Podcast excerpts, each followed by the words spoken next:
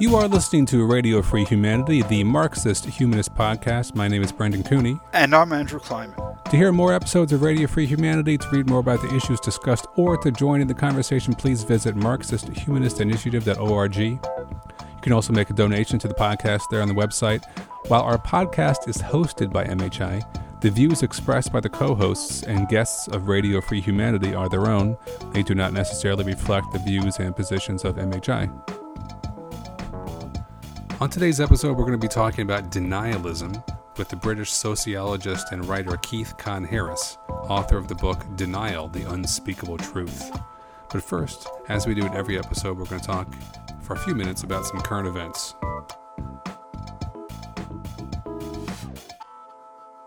Uh, we're recording this current event section on Tuesday, July 20th, and we're going to be talking about the COVID vaccination progress or lack thereof in the US and some of the politics behind it, some of the disinformation behind it.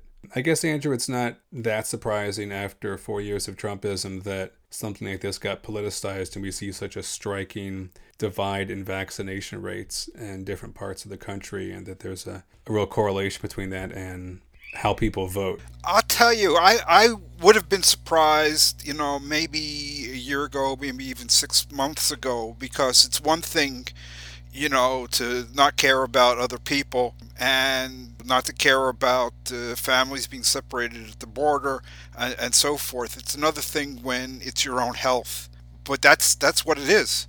The, the, I've been looking through the numbers pretty carefully, and it's it's very striking.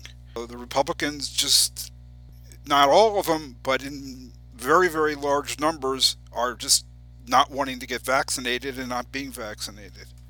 Well, it seems like there was an, an opening for some people to to use the pandemic to their political advantage and their economic advantage, and they jumped into the breach and sucked the whole Republican Party into their this downward spiral of, of denialism. People have been looking at this uh, in two ways. First, in terms of where people live, especially Republican states and, and Democratic states, and then at the level of the individuals the individuals are ultimately the ones who matter because that's who gets the shots in the arms. Individuals.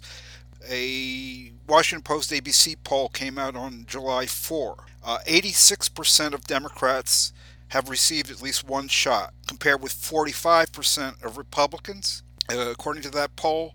And when you look at the people who haven't gotten, you know, at least one dose and aren't going to get it, and that's what's really slowing down the progress of you know getting uh, 70% of the adult population inoculated are these holdouts. The the rate of holdouts uh, is is pretty amazingly different. Okay so 86% of democrats have gotten at least one dose. Uh, another 6% say they're not likely to get vaccinated. You got only 45% of republicans who've been vaccinated. Another 47% say they're not likely to get vaccinated Okay, and 38% of the Republicans, that's three out of every eight, saying they will definitely not get vaccinated against the COVID 19 virus. I mean, that's pretty amazing. Three out of every eight people.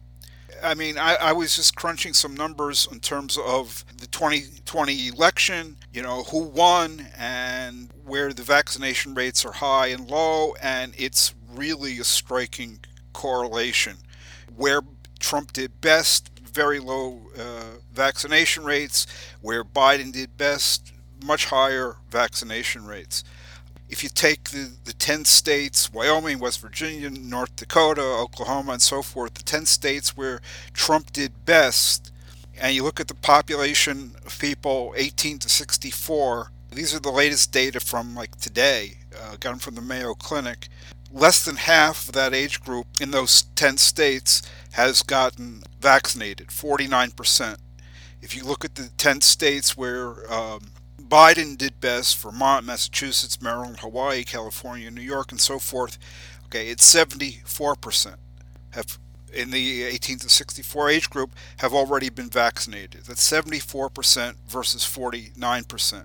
You can explain basically 77% uh, of the, the difference in statewide inoculation rates um, or vaccination rates. You can explain 77% of it in terms of how Trumpy versus, you know, how Democratic the, the vote went. Which is crazy, but also not necessarily surprising given the country we live in right now.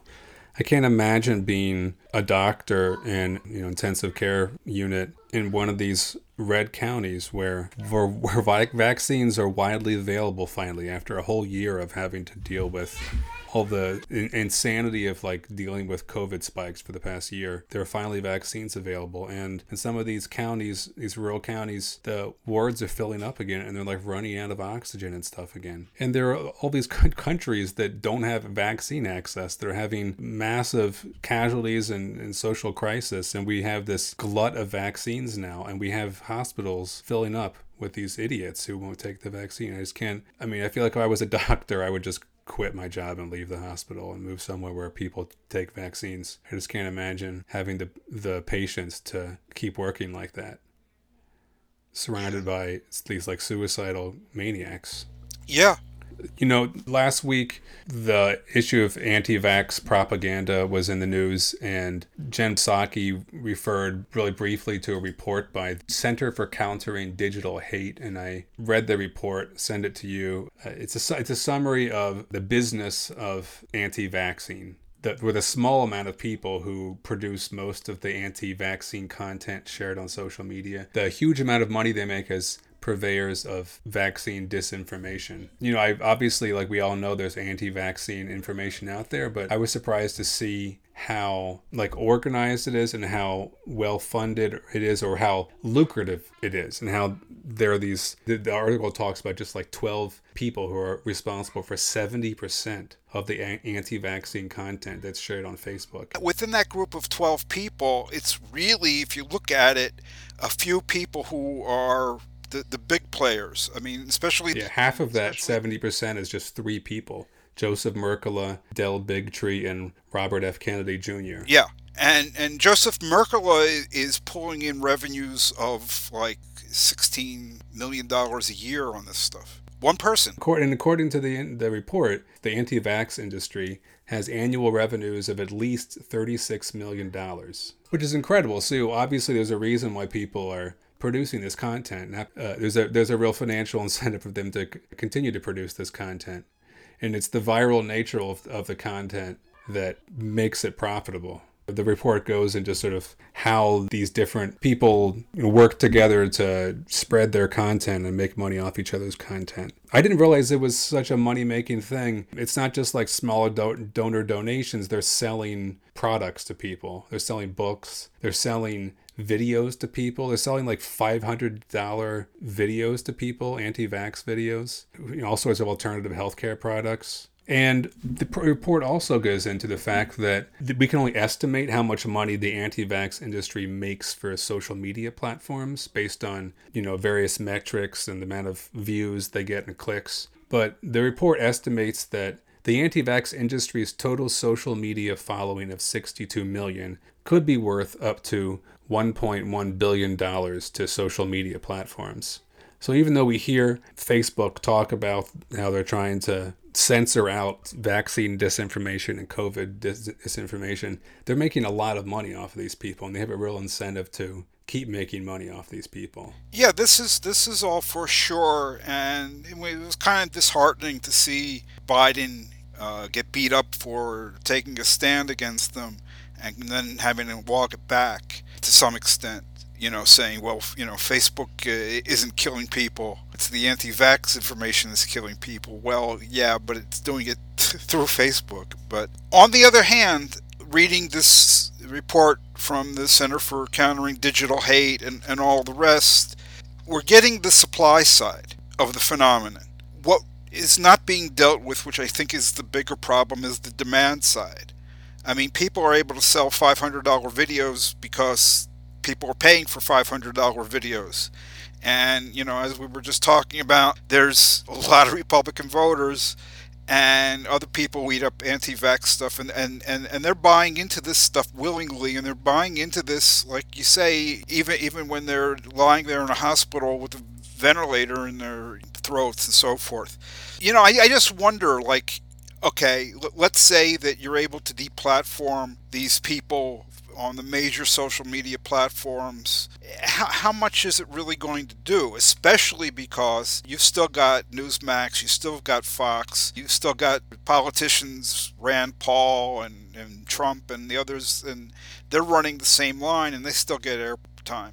So I, I think one has to to really wonder what the hell is going on in a country like the, the United States. Why is this so prevalent, and what we can do about that? And it, it, you know, the the answer to the last question is by no means obvious. Well, that's all the time we have for this current events section. Up next, our conversation with Keith Kahn Harris about denialism. So we're recording this interview on July 6th, uh, 2021, and we're very uh, pleased to have with us on the podcast today Keith Kahn Harris. He's a sociologist and writer from the UK. He's the author of seven books, which range uh, from a wide variety of topics, and maybe we'll get into that a little bit um, today. We're going to be talking with him about his book, Denial The Unspeakable Truth. Keith Kahn Harris is a freelance writer for publications including The Guardian, New Humanist, uh, Prospect, uh, The New Statesman, and other publications. He's a senior lecturer and course team leader at Leo Baeck College.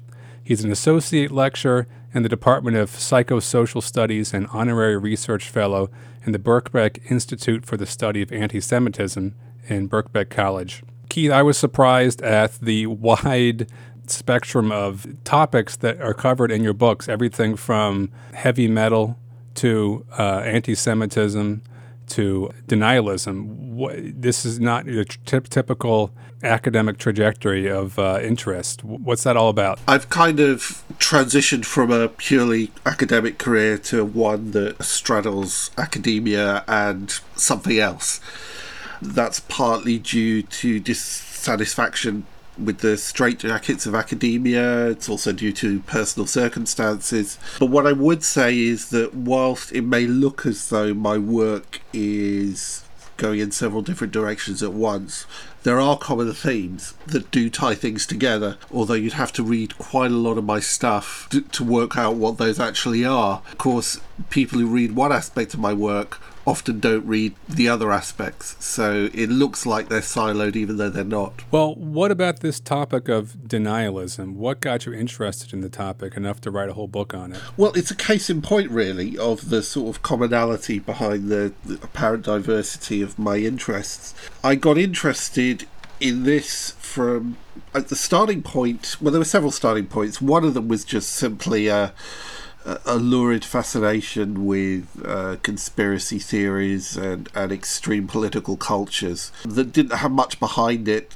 initially, other than the sort of the kind of wow factor that that appealed to, to sort of 17, 18 year old, and also the desire to laugh at people it was pretty snotty and, and not particularly well thought through, but that's the case with most teenagers. But it did evolve, and the particular point where my interest in, in, denial and denialism started was during my work on extreme heavy metal music scenes. One of the things that I sought to try and understand was this curious phenomenon of people within the scene saying apparently ridiculous things or contradictory things or when s- apparently smart people said things that seemed stupid. And I started to work from a sociological basis to try and understand what that meant. And that got me interested in what I called in my sociological work reflexive anti reflexivity, which, if you like, is an artful way of being artless or an intelligent way of being unintelligent, or a finely tuned way uh, of seeing undisciplined and unthoughtful. And that is a kind of practice that I've been almost obsessed with for a long time. And it started off from this apparently trivial and marginal phenomenon, but then I began to see how this sort of conceptual apparatus could help me understand some much broader uh, political developments. You talk about people who are couching something that is not an intelligent argument to make it sound artful, or the opposite.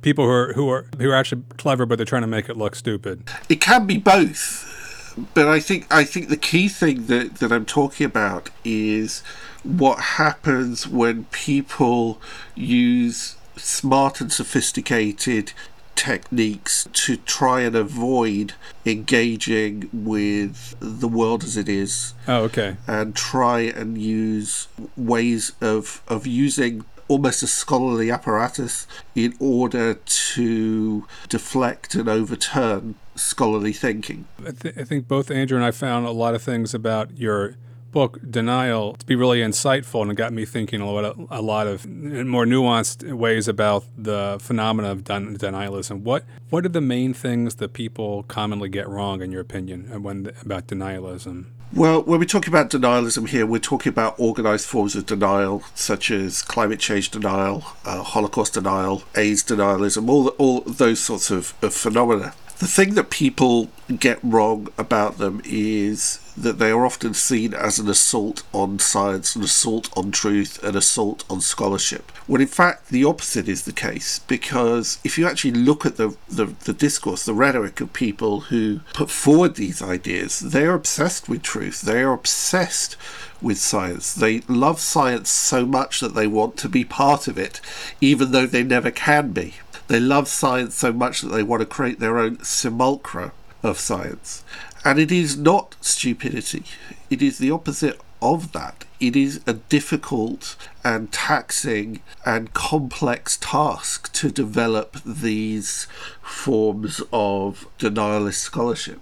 And I think that's one thing that people get wrong. Can you give an example? Like the efforts that go into like climate change denial and creating alternative science around climate change. So if you look at multiple denialisms, climate change being one example, if you ever read any of it, one thing you will see is that it is festooned with figures, with numbers, with formulas, with tables, with graphs, and so on. It is designed to look scholarly. It is also audacious, and I think that is not sufficiently appreciated. I mean, uh, Holocaust denial in particular, the magnitude of trying to create a kind of pseudo academic field that would overturn something where there is just simply so much evidence. The audacity of that is breathtaking and it requires a certain amount of uh, sophistication to be able to engage in it uh, in the first place so Keith, one of the main things I got from your book is this uh, idea that you put forward that denialism hasn't always existed. It's not just, you know, something that is there in every society. It's not a transhistorical phenomenon, but it arises due to specific social circumstances. So uh, I'm wondering what kind of evidence you have that allows you to draw that conclusion, and more broadly, what are these circumstances that do give rise to denialism? first of all, let, let, let me be clear. Trying to put forward an alternative truth or an alternative narrative is not a recent development. It is something that human beings have been doing for a very long time. What is new is the scholarly apparatus and the systematic nature of it one of the reasons why that's new, or new at least in historical terms, is that science and scholarship as we understand it today is new. It is a product of the modern world, obviously drawing on uh, deeper roots. But the, the scientific method as it developed in the last few centuries, while it may have drawn on older philosoph- philosophic and scholarly frameworks, does it in uh, new and much more systematic ways and produces uh, this kind of torrent of knowledge. Not always correct knowledge, often subsequently refuted or subsequently uh, reinterpreted knowledge in a way that wasn't uh, the case before when publishing and scholarship was something confined to a small elite and where where books were, were rare things. So this sort of attempt to situate yourself within that scholarly flood is by definition new because the scholarly flood is new. The other reason why I say it's novel is that in the modern world, certain things that humans have always or often done and continue to do to this day suddenly become much more difficult to justify. Um, so we can see this in in the example of genocide genocide is something that has happened at periodic points throughout history, albeit the fact that in the modern world it can be done much uh, on a much grander scale and much more efficiently. And if you look historically, you can see uh, statues put up by ancient e- emperors that proclaim the fact of genocide, or at least the fact of, of massacre. And even in the early colonial period, in the Western world, we see elements of, of that. For example, there was a robust debate in the 16th century in the Spanish speaking world about the, the native population of the New World, whether they could be enslaved, whether they were really people, whether they could be killed at will, uh, whether they could be made Christians or not. Now, at the very fact that there was a debate over those issues suggests that they were pre modern to a certain extent because those aren't the sorts of debates that are had now, or rather, when they do happen, they happen in very coded sorts of ways.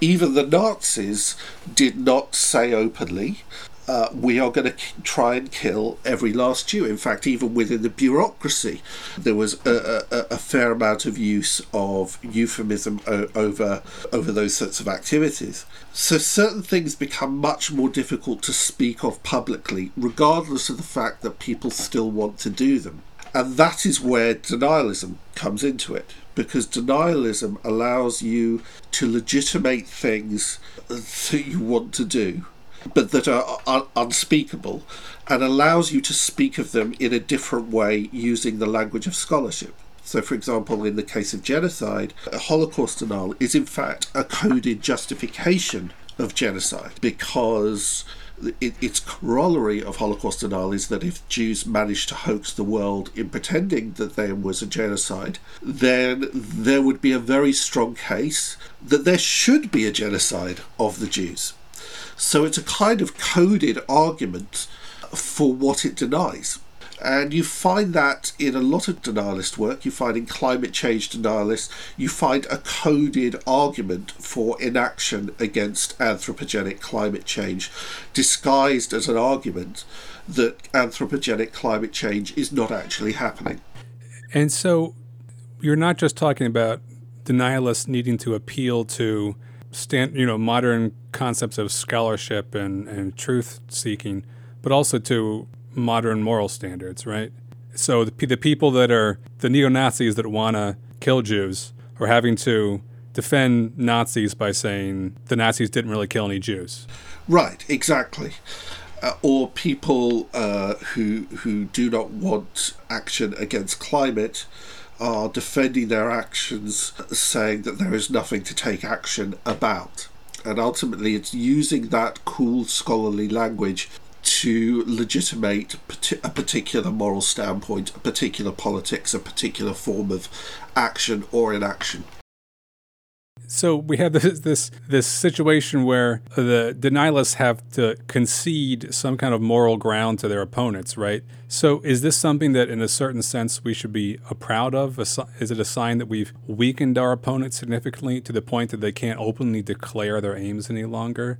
And even though they haven't stopped arguing, they're definitely on the back foot, no longer openly advocating what they're really for, but forced to defensively challenge scads of facts um, that are by no means easy to challenge? Well, on a good day, I agree with you. On a bad day, and I think the book was mostly written on a kind of bad day, if you like, uh, I don't agree with you because what it means is that if one believes in the value of debate and argument at all, then the problem is that we there are certain things that we have never had a debate about and one thing that we have never had a debate about, at least as far as I'm aware, is on the pros and cons of inaction and or action against climate change. We have debates sometimes over whether it is happening at all. We have debates about what sort of action is required. But it's I can't think of an example of somebody openly saying this is happening, it's going to be serious, it's going to be disastrous for many people, and yet we should do nothing. And uh, part of me feels that that debate, however difficult and painful it is to contemplate, may have a certain value.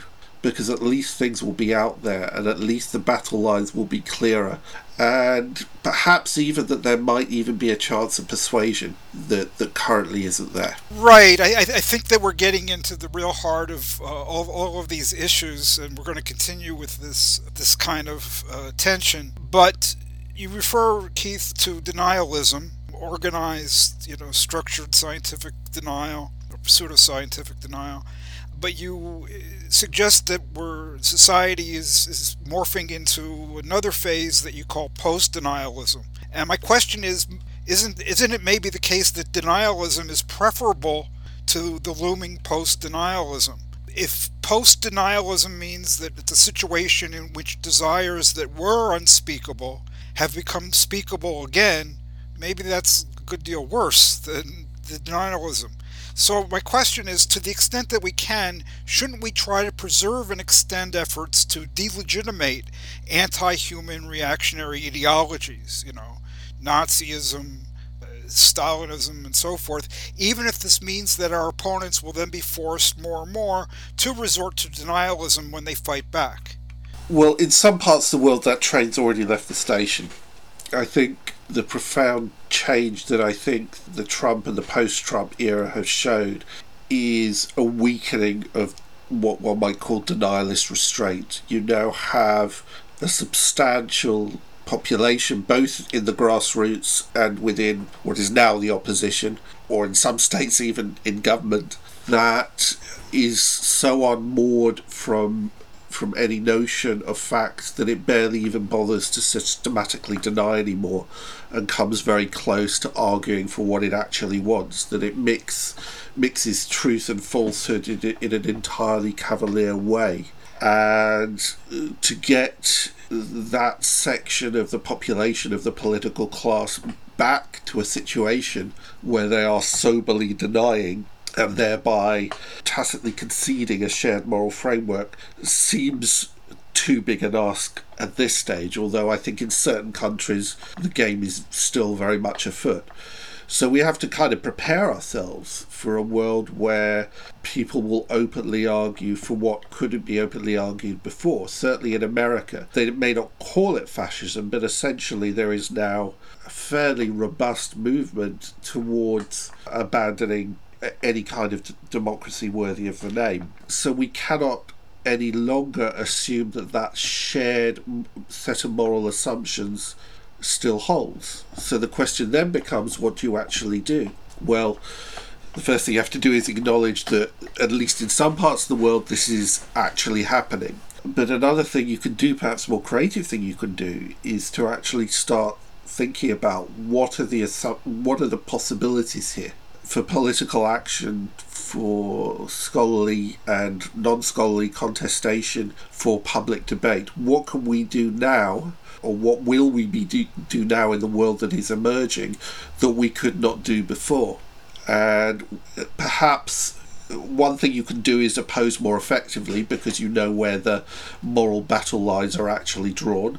But conversely, one thing you could also do is perhaps find new ways of making political arguments that are based on an acknowledgement of that moral difference. It's a paradox, but I don't think that acknowledging moral differences between peoples is antithetical to, to the possibility of persuasion.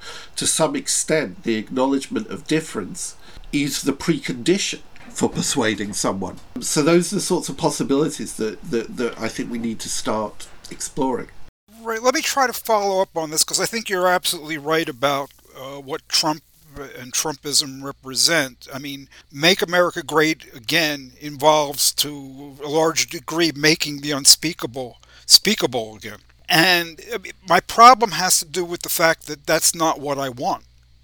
Okay, that's not what we want. We, we, we don't want to be inundated with these racist, misogynist, xenophobic attacks on us all the time. You, you, you make the point that, that for instance, denialist uh, talk and writing isn't just expressing ideas it, it's it's an attack and it's meant to be an attack so these people are attacking us and I, I just I look at all these movements for instance I mean the classic case the, the, the Me Too movement where what we're, we're trying to do is to delegitimate uh, an ideology. And shouldn't we be doing that instead of saying, okay, well, now they're out in the open, that's all well and good, better that, they're out in the open than that they're hiding? I, I, I would rather that they not be normalized, they not be desires not be regarded as legitimate. Don't we need to fight the idea that their, their ideology and their desires should be normalized? I, I think there's difference between what you call normalization um, and acknowledging that some things exist in the world and cannot be ignored.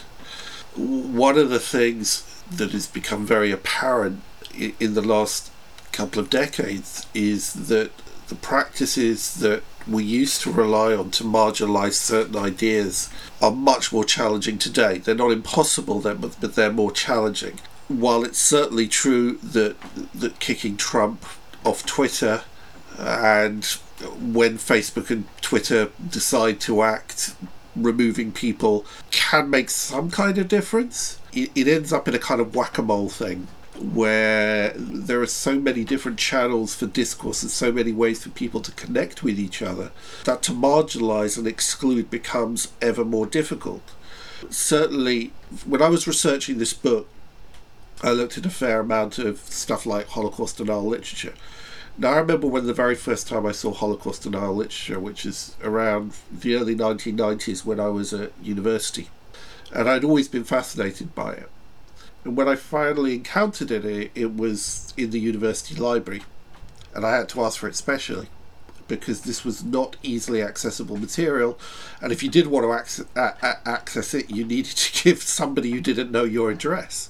These days, you know, I, for example, in the book, I, I, I quote from a small section of the Turner Diaries, which is a, a, sort of quote unquote classic of far right literature in, in, the US. I found it within two minutes. You know, it was easily available and downloadable, and I didn't even have to pay for it. So, in those circumstances, whilst marginalisation can be effective to an extent, it, it certainly cannot have the kind of success that we relied on in the past.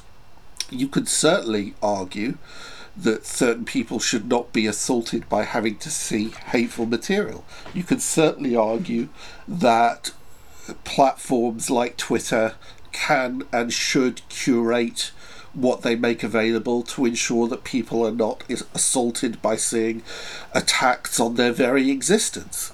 But whilst we can and should do things towards that, we also have to acknowledge that it's only possible to have a degree of success and not total success.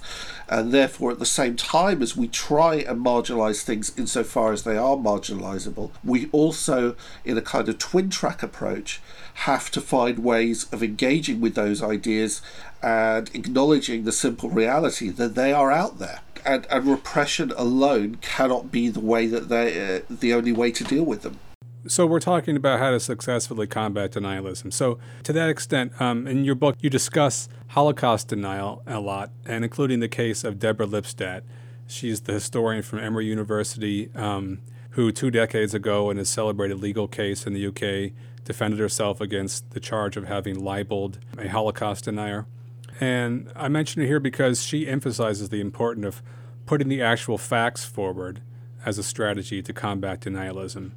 For example, while acknowledging that, quote, historical facts are not enough alone to counter denial, she says that, quote, they are, however, our most important weapon, close quote. And a while back on this podcast, we interviewed a, historian of Stalin era Russia. Um, her name was Lesley Rimmel, and she strongly concurred with Lipstadt's opinion about this. So, you know, what do you think about this idea that fighting denial with facts is our most important weapon. It, it's certainly essential to do it. There are two principal reasons why it's necessary to do it. One is uh, the moral outrage of letting lies like that simply stand is unsupportable. They just have to be challenged. There's just no way around that. And second of all, to people who are genuinely looking for the truth on an issue, it's important that they don't stumble into that unchallenged and to minimize the number of people who get caught up in things like Holocaust denial. So, yes, that's important. But it only goes so far. It only goes so far. The problem is focusing on the fact doesn't really engage with why people engage in denialism and what they're trying to do with it and what the alternatives might be to it. There's a certain naivety there in people uh, like Deborah Lipstadt. Uh, one of the things I was trying to do with the book uh, was to suggest that the alternative to denial, if, if people didn't deny the Holocaust, uh, there would be something much more horrible that they would do instead. And, and that leads you inescapably to talking about the sort of things that are not amenable to facts, which is issues of ideas and morals and values and agendas in the world, which may go very, very deep and it can't really be countered by facts, but might be countered by something else. Hey, we're going to return to this conversation in just a moment, but first, as we do in every episode, we're going to take just a few minutes to hear from Anne Jaclard, Organizational Secretary of Marxist Humanist Initiative, the organization which sponsors this podcast.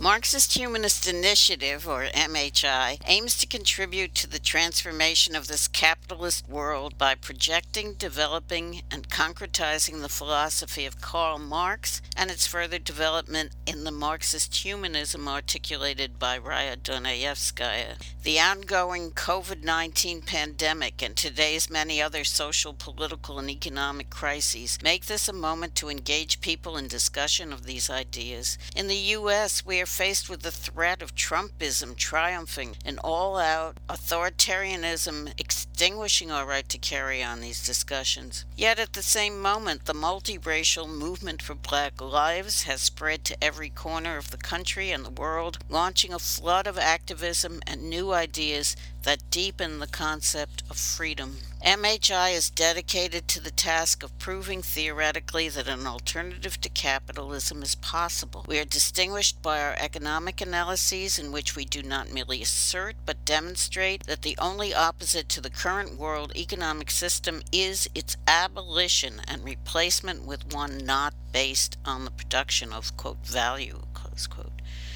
Because capitalism cannot be fundamentally reformed, attempts to reform it lead to an intensification of state capitalism, not to socialism. We are not a political party, nor are we trying to lead the masses who will form their own organization and whose emancipation must be their own act. We have seen that spontaneous actions alone are insufficient to usher in a new society. We seek a new unity of philosophy and organization in which mass movements striving for freedom lay hold of Marxist philosophy of revolution and recreate society on its basis. Our ideas and actions, as well as our structure and rules, are guided by the interests of working people and freedom movements of people of color, LGBTQ people, other minorities, women, youth, and all those around the world who are struggling for self determination in order to freely develop their own human natures. We have no interests separate and apart from theirs. To this end, we open our website to the widest possible dialogue with people around the world we intend to practice as well as espouse a two way road between our organization and people outside it as essential to developing a single dialectic in the relationship of theory to practice and as the way to assure the survival of Marxist humanism. Please join us. You, you say some interesting things in the the book about how it's like almost impossible for a denialist to lose because for several reasons. One being that um, just their own existence is like a victory. You want to maybe talk a little bit about just how difficult it is to defeat denialists with with with these sort of fact based approaches. Well, if you look at the case of someone like David Irving, yeah, he lost the libel case he brought, and it was absolutely right that, that Deborah Lipstadt and her publisher fought this every step of the way. Clearly it was. But he hasn't got away, and he hasn't stopped what he's doing, and he still has followers, and online he's able to reach those followers, as are people who are like him. So we have to start thinking about what you do about that recalcitrance. Because the entire point of denialism is to create a different kind of fact in response to a mountain of scholarly evidence. So, to some extent, it, it, it, given that it's predicated on that audacious act, then debunking is only going to be of limited use.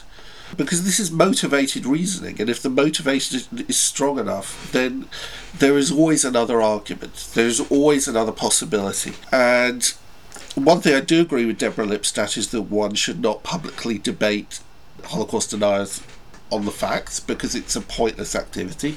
It just doesn't work. Although you should put in counter arguments, but not as part of a of a back and forth because there is an element of le- legitimation if you actually do that. But one of the things I say in the book is leaving open at least the the theoretical possibility of a different kind of conversation. You know, so I say in the book, you know, I would like Deborah Lipstadt, I would never debate with Deborah, uh, with David Irving about whether there were gas chambers because it would be a pointless activity. But I might, in theory, under very controlled circumstances, perhaps, maybe, debate over uh, basic issues of morality, about the ethics of genocide, about the ethics of of how one treat treats particular kinds of people, including Jews. That might be enlightening, albeit disturbing, in a way that that a public debate never could be. Yeah, I mean, I mean, right. We're going to get back to that question because, uh, well, it's, it's, for obvious reasons. Um, so yeah, so there, there's the issue of the, the limited ability to, to counter denialism with the facts. But what about other strategies? For instance, what about exposing the ideologies and the aims that lie at the core of denialism? Making clear, in other words, what the denialists are really for, and making clear that their denial of the evidence is in service of those ideologies and aims. I think your, your book actually does that quite well. You manage to take snippets from what Holocaust denialists and climate change denialists have argued uh, and to patch them together in a way that successfully exposes their aims and that the patching together links the denialist rhetoric, which is supposedly about facts, it links it to these people's real aims. I thought it was very effective, Keith. So when you did this, was your purpose to combat denialism? That wasn't clear to me. And in any case, do you think it can be an effective way to combat denialism? I, I think it, it, it has possibilities. Essentially, what I was doing was a kind of taunting, basically saying, What are you afraid of? You've basically gone 99% of the way towards saying that the Holocaust was a good thing. Why not take that final step? You've basically gone 99% of the way towards saying that we should take no action on climate change. Why won't you take that final step? And it is showing how close denialists come towards justifying what they deny it is, I think, useful because it allows us to drill down into the bedrock of what's going on. And it acts as a kind of invitation to say, take off that mask. What are you afraid of? Say what it is you want.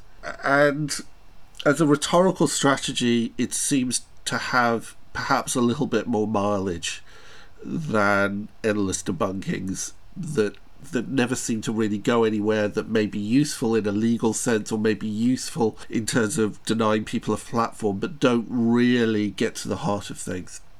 So i take it that this was not meant as you know how to to the rest of us that you know here is how you can expose what these people are really for although they're disguising it Uh, I think there was an element of that. I mean, I'm not suggesting everybody does what what I did. The book is a long essay, and that's a particular form that works in a particular way, and and I wouldn't see what I've done as a model necessarily for anybody else. But there are possibilities in it that that, uh, in my view, have not been explored quite as assiduously as other possibilities have explored. One of the things that denialists do is to try and force you to focus on lots of detail details. So, for example, you know, evolution denialists uh, so-called intelligent design advocates focus on the eye, the complexity of the eye, and if you're not careful, you will get you will spiral into a very detailed conversation that is futile.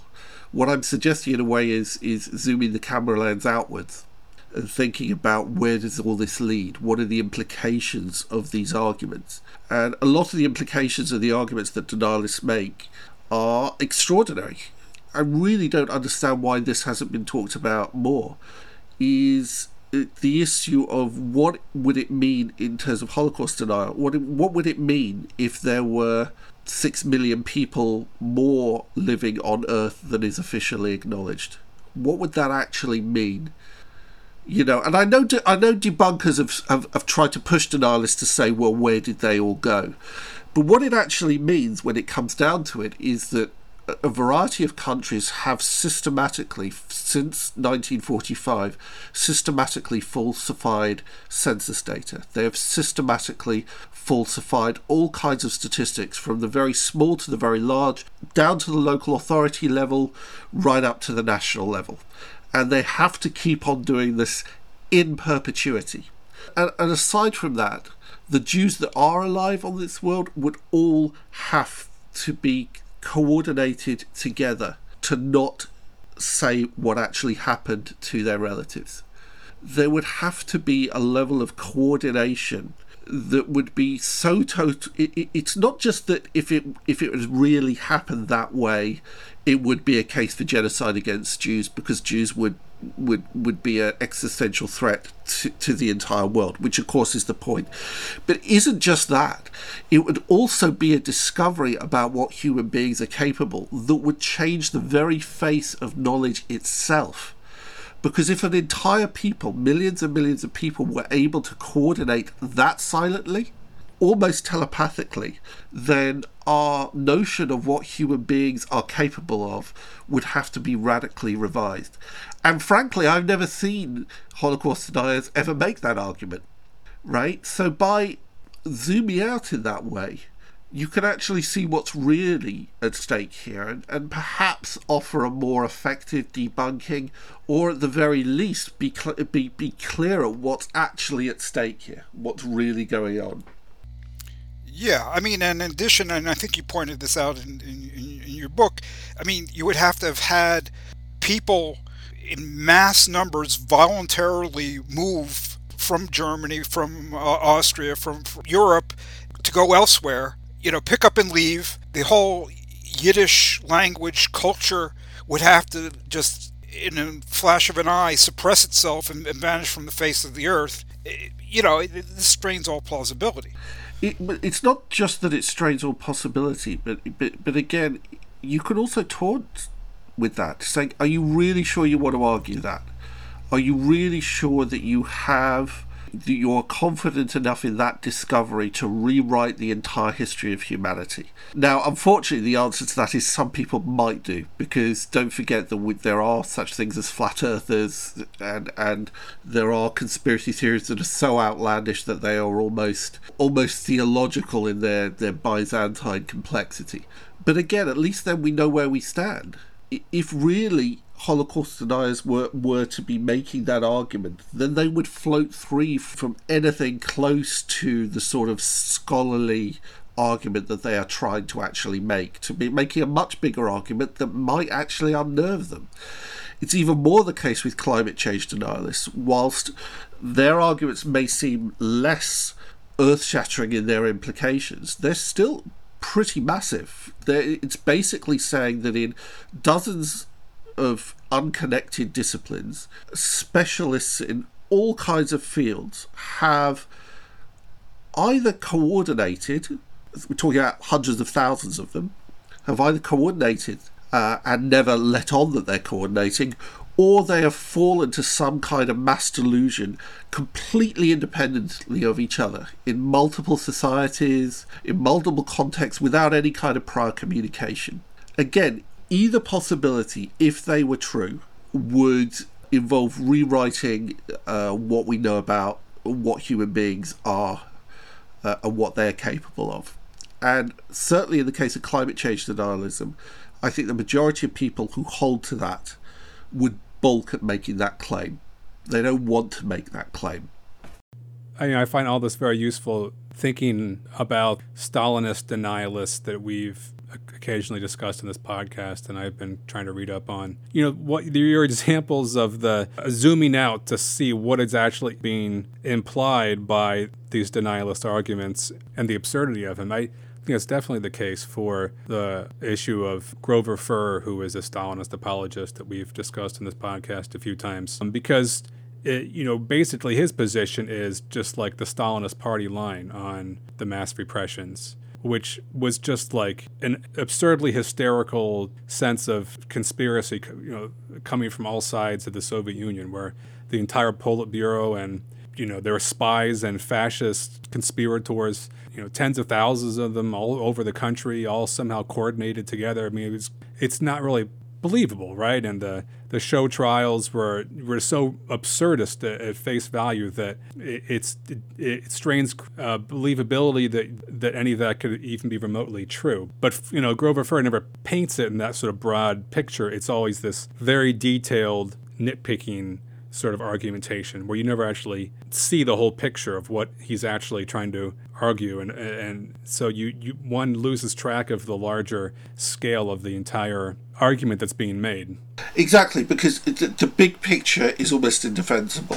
But the smaller picture a particular individual that there's a lot more mileage in. Focusing on the particular helps to level the playing field a bit. Right. I mean, in the case of somebody like Grover Furr, I mean, the problem is that he says uh, he's not defending Stalin and his only interest is disinterested consideration of the actual facts, and he's not willing to take uh, for granted the propaganda that comes from the mainstream uh, anti communist historical establishment. Uh, and he paints himself as just somebody concerned with scholarly objectivity and, and facts, and he's got a big following uh, among very innocent youth. And, and so uh, there there has to be something said to combat the the actual denialism. Uh, obviously, as I said before, I don't think you can leave stuff like that out unchallenged. You have to do that. It, it's clearly essential. Um, uh, uh, but one thing I know that denialists crave they want to be debated with. They want to be on platforms. They want to be seen as the other side of the argument. So what I'm suggesting is at least exploring the possibility of making the offer okay, we will give you that platform, I will debate you.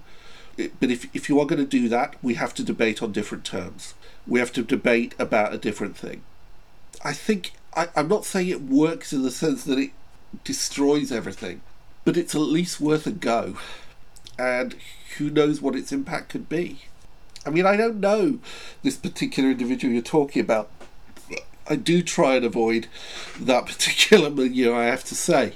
But I doubt anybody has ever come to him to say, I'd like to do a debate about, in principle, uh, the best way of rooting out subversion in society. We could argue it in the abstract, right?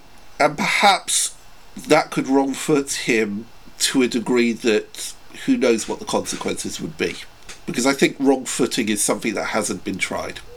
I have a lot of your same concerns, Keith, about wanting to legitimate the sort of detail oriented stuff and also the amount of like research and fine tuned knowledge you even need to have to debate on like these these really detail oriented things. So I've been trying to think about what the big picture issues really are and how to bring out you know what's really at stake because what's really at stake isn't the sort of things the, the Grover Furr wants to talk about, whether every accusation that Khrushchev made in his speech about Stalin was 100% accurate or something. Like, that's not the real issue here. The issue is the historical atrocity that was Stalinism and how leftists make sense of that and what that means for people who are pursuing anti capitalist politics in the future. So I think there is a, a, much more important discussion to be had than the one that Furr wants to have, and that his sort of discussion is a mask. It's trying to avoid the really important uh, discussions.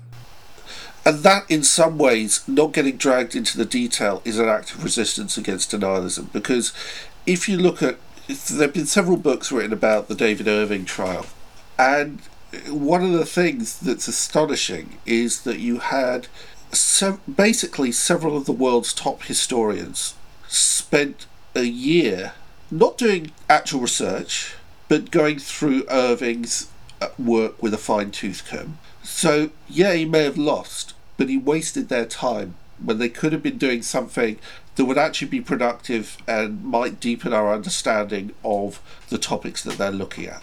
And it's that time wasting. And and you know if you if take if switch the picture to climate change we're in an emergency. Do we really want to spend that emergency arguing about how many polar bears there are in the in the, in the arctic? Because that is what will happen if you get sucked into that. So the sort of offer I, I, I'm suggesting giving to denialists is saying if you want to be treated as an equal partner, you you have to do it in such a way that you do not waste my time. If you want to be treated an equal partner, let us be an equal partner in a debate that will be productive, that will treat this stuff with the seriousness it deserves. Otherwise, you're on your own. And and what about the fear of you know, when you say equal partner, I think people might interpret that as like normalizing um, Nazis. So, like, what? But I'm assuming you don't mean that. No, that, that, that was a poor choice of words, I think. But uh, basically, saying as, a, as as someone with whom one can debate, I think is is probably what I meant by that. And even then, what it, one has to do it very, very carefully and very, very selectively uh, and with a great deal of thought. Well, one of the most striking things that you wrote in your book uh, is, uh, quote, uh, you don't believe, speaking for yourself, you do not believe that if only I could find the way to make them understand, denialists would think just like me. If denialists were to stop denying, we cannot assume that they would then have a shared moral foundation on which we could make progress as a species. Denialism is not a barrier to acknowledging a common moral foundation, it's a barrier to acknowledging moral differences. Uh, I think you really hit the nail on the head there. Uh, for example, one of the most profound and disturbing things that tens of millions of us in the U.S. have uh, finally been forced to confront during the last five years or so uh, is the fact that a very large segment of the population, uh, the Trumpite base and so forth, does not have a shared moral foundation with us. Uh, they have little, if anything, in common with us. And for a while now, there's been a big and ongoing discussion here in the U.S. about what to do about this fact. There's a big portion of the population that we, we can't reason with in normal ways because they're not for the same things that we're for. They're not about the same things that we're about. But once we face the fact that denialists are underneath all the denial people who are profoundly different from us, it seems to me there are two basic ways that one can respond. We can try to reason with them with who they actually are rather than who we'd like to imagine them to be, or we can simply fight them because reasoning with them is unlikely to work, or because engaging with their actual aims legitimates those aims, normalizes those aims, uh, or some combination of all of that. For instance, like Grover Furr and the Stalinist denialists, we could say to them, I'm for human freedom, you're for tyranny. You're for violently crushing your opponents. Let's sit down and talk about it. Or we could say to ourselves and not speak to them Grover Furr and his followers are not engaged in a good faith debate about facts. You know, the Stalinist tankies don't care about the facts. They're just on the other side of the barricades, and that's how we have to deal with them. So I like your reaction. It's what I see as a dichotomy there. Um, I think it's both and both, actually. Um, I, I, I think the best way forward is a kind of strategic approach. It is certainly true, if you take the talk about Trump's base, whilst it's millions and millions of people were clearly ready to vote for uh, a, a rapist liar and would have stood by as he overthrew democracy they didn't all do it for the same reasons and with the same agenda. For some of them, that that was a compromise because they thought they could get something out of that. For example, if you were against abortion, you might say, you know, he's horrible, but if that is what it takes to accomplish my goals, then I will live with it. Other people, just because Republicans charge lower taxes and that's how I've always voted, or whatever it is. The moral implication in voting for Trump may be the same across the board, but the moral values that underpin it may be quite different. There is certainly the case that there is certainly a substantial core within that with whom it is impossible to do anything but fight. But perhaps one of the things that's useful in developing political strategy is to try and f- target who one fights and how one fights in the most effective way possible. Ideally, by reducing to as small a number as possible those w- from whom no engagement is possible. And I also think that there's maybe a third way that, that you haven't talked about is is that people have different moralities, that's true, but morality is not a fixed thing it's always in progress a process. It's full of contradictions. It is full of opportunities for revelation for change. And i don't think we should turn our back on that possibility. There is always ambivalence if you look hard enough. There may be possibilities there for leveraging that gap between the, the brutal way they may see the world as a whole and the kindly way they may see the person standing in front of them. I'm not a hugely hopeful person, but I have a certain amount of hope in that. That people are complicated and people often combine moral brutality towards others as groups with moral sophistication in the world around them, immediately around them, I should say. That is something that I think needs to be nurtured. And there are some examples of having done that. There is, and I never remember a name, there is an evangelical Christian woman in Texas who has been doing indefatigable and often quite lonely work, talking patiently with Republicans and talking about climate change. And because she talks these people's language and because she understands their concerns and the general way they see the world, is able to leverage that to create some kind of foundation for moral acknowledgement. And that sort of thing does give me hope. Uh, the idea that morality and the way we see the world is always in process is, is something that I think we can hold on to. Um, well, Keith Keith Kahn Harris, thank you so much for joining us today on Radio Free Humanity. This has been a great conversation. Yes, thanks so much, Keith.